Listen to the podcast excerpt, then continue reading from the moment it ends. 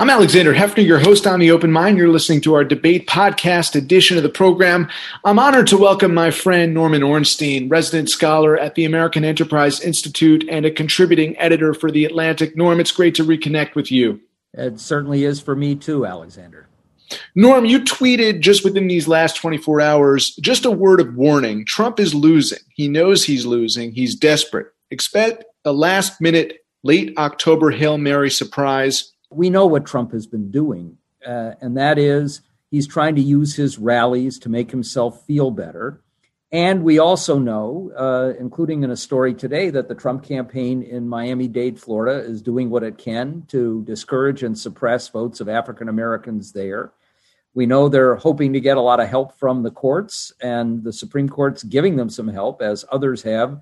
Uh, although in some instances, um, uh, thanks in part to the yeoman work of Mark Elias, a lawyer. Uh, they've uh, been able to get at least a few concessions in states, but we're seeing voter suppression uh, in a lot of places and making it more difficult for people to vote. That doesn't mean we aren't going to see the votes. But what we know now is that uh, one, the president tonight uh, refused to even address the issue of Russia's interference in the campaign talked again repeatedly about the Russian hoax from 2016. And one of the things I tweeted tonight was just a reminder that the Senate Intelligence Committee, with a Republican majority, unanimously said it was not a hoax when it involved uh, Russia and its involvement in the campaign and Trump's people's involvement with the Russians. Uh, I'm expecting more of that. And while we don't know definitively as Biden said tonight, that 50 former top intelligence officers, including some former heads of the CIA, uh, said that uh, the emails uh, ostensibly coming from Hunter Biden had all the markings of uh, a, a, Russian manipulation. Uh, we don't know definitively, but I'm expecting we're going to see more. And I'm expecting, especially given what we've seen uh, from Rudy Giuliani, that we will have more presumed uh, revelations about uh, Hunter Biden, and uh, they may be uh, something that involves uh, something very different than his attachments to Ukraine and Burisma. There have been all of these underlying hints of finding child pornography on the laptop, um, which is the sort of thing that, that really does fit Russian modus operandi but I'm expecting something uh, of that variety in the final days of the campaign. Just one last thing here keep in mind that all of this, and that includes the impact that debates might have, which is usually modest, it doesn't change a lot of minds, uh, is that we've already had an astonishingly large number of people who have voted early. That by the time we get to the election, uh, Michael McDonald, the political scientist at the University of Florida who follows this stuff, estimates we could have 80 uh, voting early. We've already had significantly more than half of that. And so these last minute surprises, late October surprises, tend not to do very much. With respect to the authenticity of any salacious material, um, it, the validation of that is not something that uh, Biden is going to entertain whatsoever. It appears from the debate tonight. The the idea of acknowledging um, that any of that innuendo or suggestion is true. But what we will recall is the New York Times front page coverage with the photo of Secretary Clinton on the airplane, learning about the reopening of the investigation and later the Comey letter. My question to you is when you say be prepared for something similar, I think you're invoking parallel to that experience with Secretary Clinton and the possibility that this is not just a Giuliani disinformation operation, but that um, the AG of the United States, uh, Bill Barr, is working um, in conjunction with Trump's political advisors to launch um, some sort of formal U.S. government investigation on the basis of what we believe to be disinformation. So what would that scenario entail over these next days? You know, I we we don't know what will happen when Trump gets very desperate. What we do know is that his director of national intelligence, John Ratcliffe, who tonight in the debate he praised as doing such a great job, um, is somebody who lied about his qualifications, was disqualified before he got put into the position, and is clearly acting on behalf of Trump and not necessarily the intelligence community or America's national interest. And Bill Barr um, has already done a number of things to suggest that he will act in Trump's interest. How far that goes, we just don't know. Again, the fact that so many votes will have been cast early make it a little less significant. But I'm worried about what will happen on election day. And I'm also worried about these kind of last minute things that can come from a government and have a patina of legitimacy that um, are just like, as I said, a Hail Mary uh, pass. Uh, at this point, frankly, um, we know uh, that uh, we've had 177 national surveys of some uh, reasonable polls uh, since the campaign began.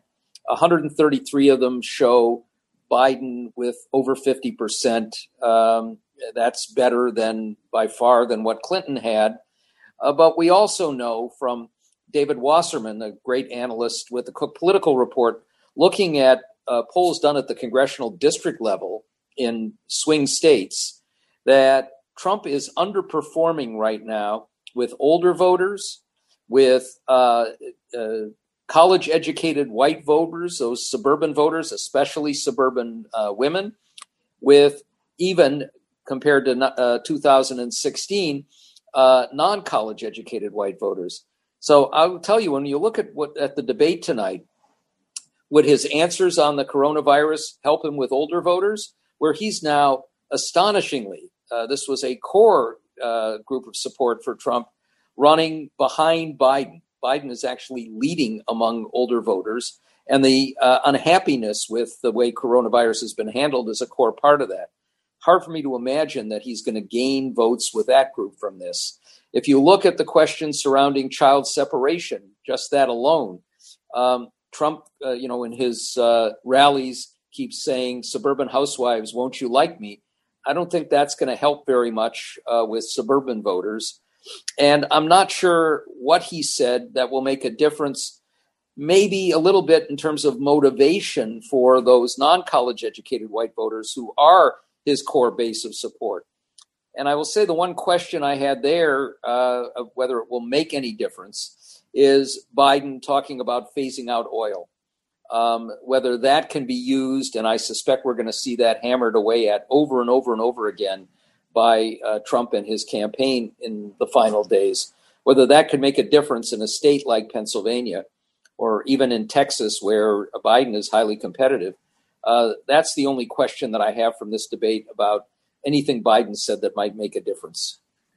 Finally, Norm, you know, One Nation After Trump is the title of your really important book. It's not clear that we will have one nation if Trump is reelected. It was really striking that when offered opportunities in many instances to try to show that he could pivot and reach out more broadly to other groups uh, beyond that narrow base that he has, Trump didn't do it. And I thought Biden's finest moments were when he talked about uh, being president of everybody and not red states and blue states. Uh, that uh, that was an indication. But we've seen many other indications. And one thing that troubled me very much today, yesterday and today, was this new executive order that uh, Trump has signed that would effectively blow up 145 years of a career government and uh, and civil service. Uh, I think it's illegal. It probably can't stand. But it's the idea of taking people who are career people putting them into a different category, whether they like it or not, uh, that would enable a president to fire them with no recourse, no hearing, nothing that they could do. That means he could take somebody like Anthony Fauci and just get rid of him, while at the same time filling the ranks of the uh, bureaucracy with his own loyalists. This is the stuff that we would see in a, uh, uh, Viktor Orban's Turkey and an or uh, uh, Hungary and a uh, Erdogan's Turkey that we're not used to in the United States, and it's a signal of what we would have in a second term. And let's remember that when the Senate failed to remove him from office with the impeachment trial, that Susan Collins of Maine and Lisa Murkowski of Alaska said, well, we think he's at least learned his lesson. The lesson that he learned was now I'm free. If he gets reelected, he will feel no constraints whatsoever. And uh, I just don't think that the Republic uh, could survive another four years of it. Norm Ornstein, my friend, thank you so much for your insight today. Uh, great to be with you, Alexander. Now I'm joined by Jennifer Mercieca and Jason Stanley, two experts on authoritarianism, demagoguery, and autocracy. Welcome to you both. Let me start with you, Jennifer. What we witnessed tonight with Donald Trump and his more restrained pattern of speech, thanks to the implementation of a mute function, but perhaps in line with some of his advisors' guidance that he not unleash himself to be a Tasmanian devil is that characteristic of demagogue to to sort of try to revert to some semblance of normalcy that mainstream folks can try to justify. Yeah, absolutely. I mean, if you look at Trump's history in 2016, he was very able to um, intensify his rhetorical strategies when he needed to, when he felt like his back was up against the wall. Um, and and he was very much able to loosen those things up and you know be more friendly and and happy um, and and really be more of an entertainer when he didn't feel as threatened. So um, you know what I think we saw was Trump knowing that his first performance was a failure and you know being counseled that he needed to be more approachable yet still you know try to be tough and you know claim victory and, and all of those kinds of things. And so um, i think he was trying to strike a balance. Um, he didn't seem like he was enraged the whole time so i'm sure he'll claim victory. Uh, i don't know that he persuaded anyone you know who wasn't already going to support him jason let me ask you when we hear Donald Trump at, at rallies, uh, which is his favorite venue, he, he is explicitly threatening political opponents with jail and prosecution. Um, and he has gone farther than he ever did in even 2015 or 2016 with those threats to imprison Obama or uh, Biden. When he says it in the rally, um, there is a, a segment of the press that will not accept it at face value. Increasingly, since he took office, there are more people who take those threats seriously. But when he performs in a debate and is normalized by the media, there is a backtracking of, of sort of the understanding what uh, the threat is. And I, and I wonder how you see it. Yeah, I think the normalization it works in his favor, obviously, and the media really is complicit with this. And I think the normalization uh, had multiple functions today, the more normal demeanor. Uh, one function is that it's a rhetorical thing to to produce a kind of sense of normalcy, but he lied his head off.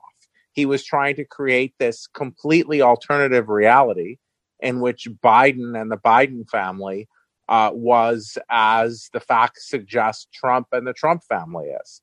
And if you're going to create that alternative reality, uh, you know, it doesn't really help to snarl it or interrupt it. Uh, you know, you have to create that alternative reality uh, and allow the media to say, oh, he seemed like a normal president today, even though the content of what he said was far from normal.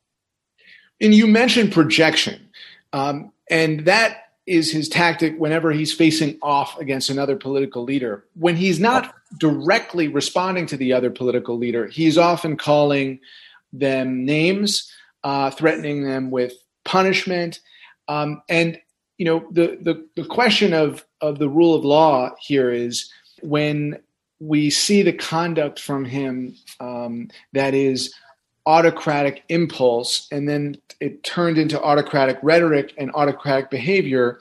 Jason, if he were to be reelected, how much farther along the autocratic trajectory do you think we would be? Uh, I think, uh, you know, you just have to think of this country not as the United States, but as country X, and say to yourself, here's what's happening in country X. The leader is joking about staying in office forever. Uh, he had a great line at a rally the other day when he said, uh, you know, some they say I'm stupid, I'm very stupid. On the other hand, you know, they say I have a plan for taking over the country, so I must be brilliant. Well, which is it? Am I stupid or am I brilliant? so, you know, obviously, uh, you know, he doesn't know and we don't know which of those is true, but he probably has some kind of plan to uh, for some kind of autocracy if he can get away from get away with it. Uh, and the Republican Party, obviously, the Supreme Court, they've grabbed the courts. If you describe this as any other country, country X, the leader talks like this. The p- party he's in has grabbed the courts. The courts are completely partisan. Uh, what would you think? You'd think, okay, well, democracy is going to be in severe peril in that country. Jennifer, what do you think would change about folks' perception that it is realistically not just demagoguery, but authoritarianism? Um, when you see that transition from his aspiration to imprison a political rival, from the joke of it to the reality of it, um, you know, for for some in American society, there has been not enough uh, gesture or activity towards the autocracy to really fundamentally change their idea of where we are. Yeah, absolutely. It, it's a question I've asked myself repeatedly over the last five years. You know, is Trump um, America's authoritarian P.T. Barnum, um, or is he just pretending to be an authoritarian? Um, and and what I realized and what I keep trying to explain to folks um, is that it doesn't matter if if he's pretending to be an authoritarian or if he's actually an authoritarian, um, because both uh, pretending to be an authoritarian and actually being an authoritarian um, are compliance gaining strategies. They're a kind of force. You're forcing all of the other political actors um, to to act in a way that they wouldn't normally act under you know actual democratic conditions. Um, you're you're making people believe that you have the possibility of being a, a real authoritarian, um, and you're using that um, as leverage against them. And so, you know, it's actually authoritarian to pretend to be an authoritarian. Jennifer and Jason, thank you so much for your insight tonight. Thank you so much, Alexander. Thank you.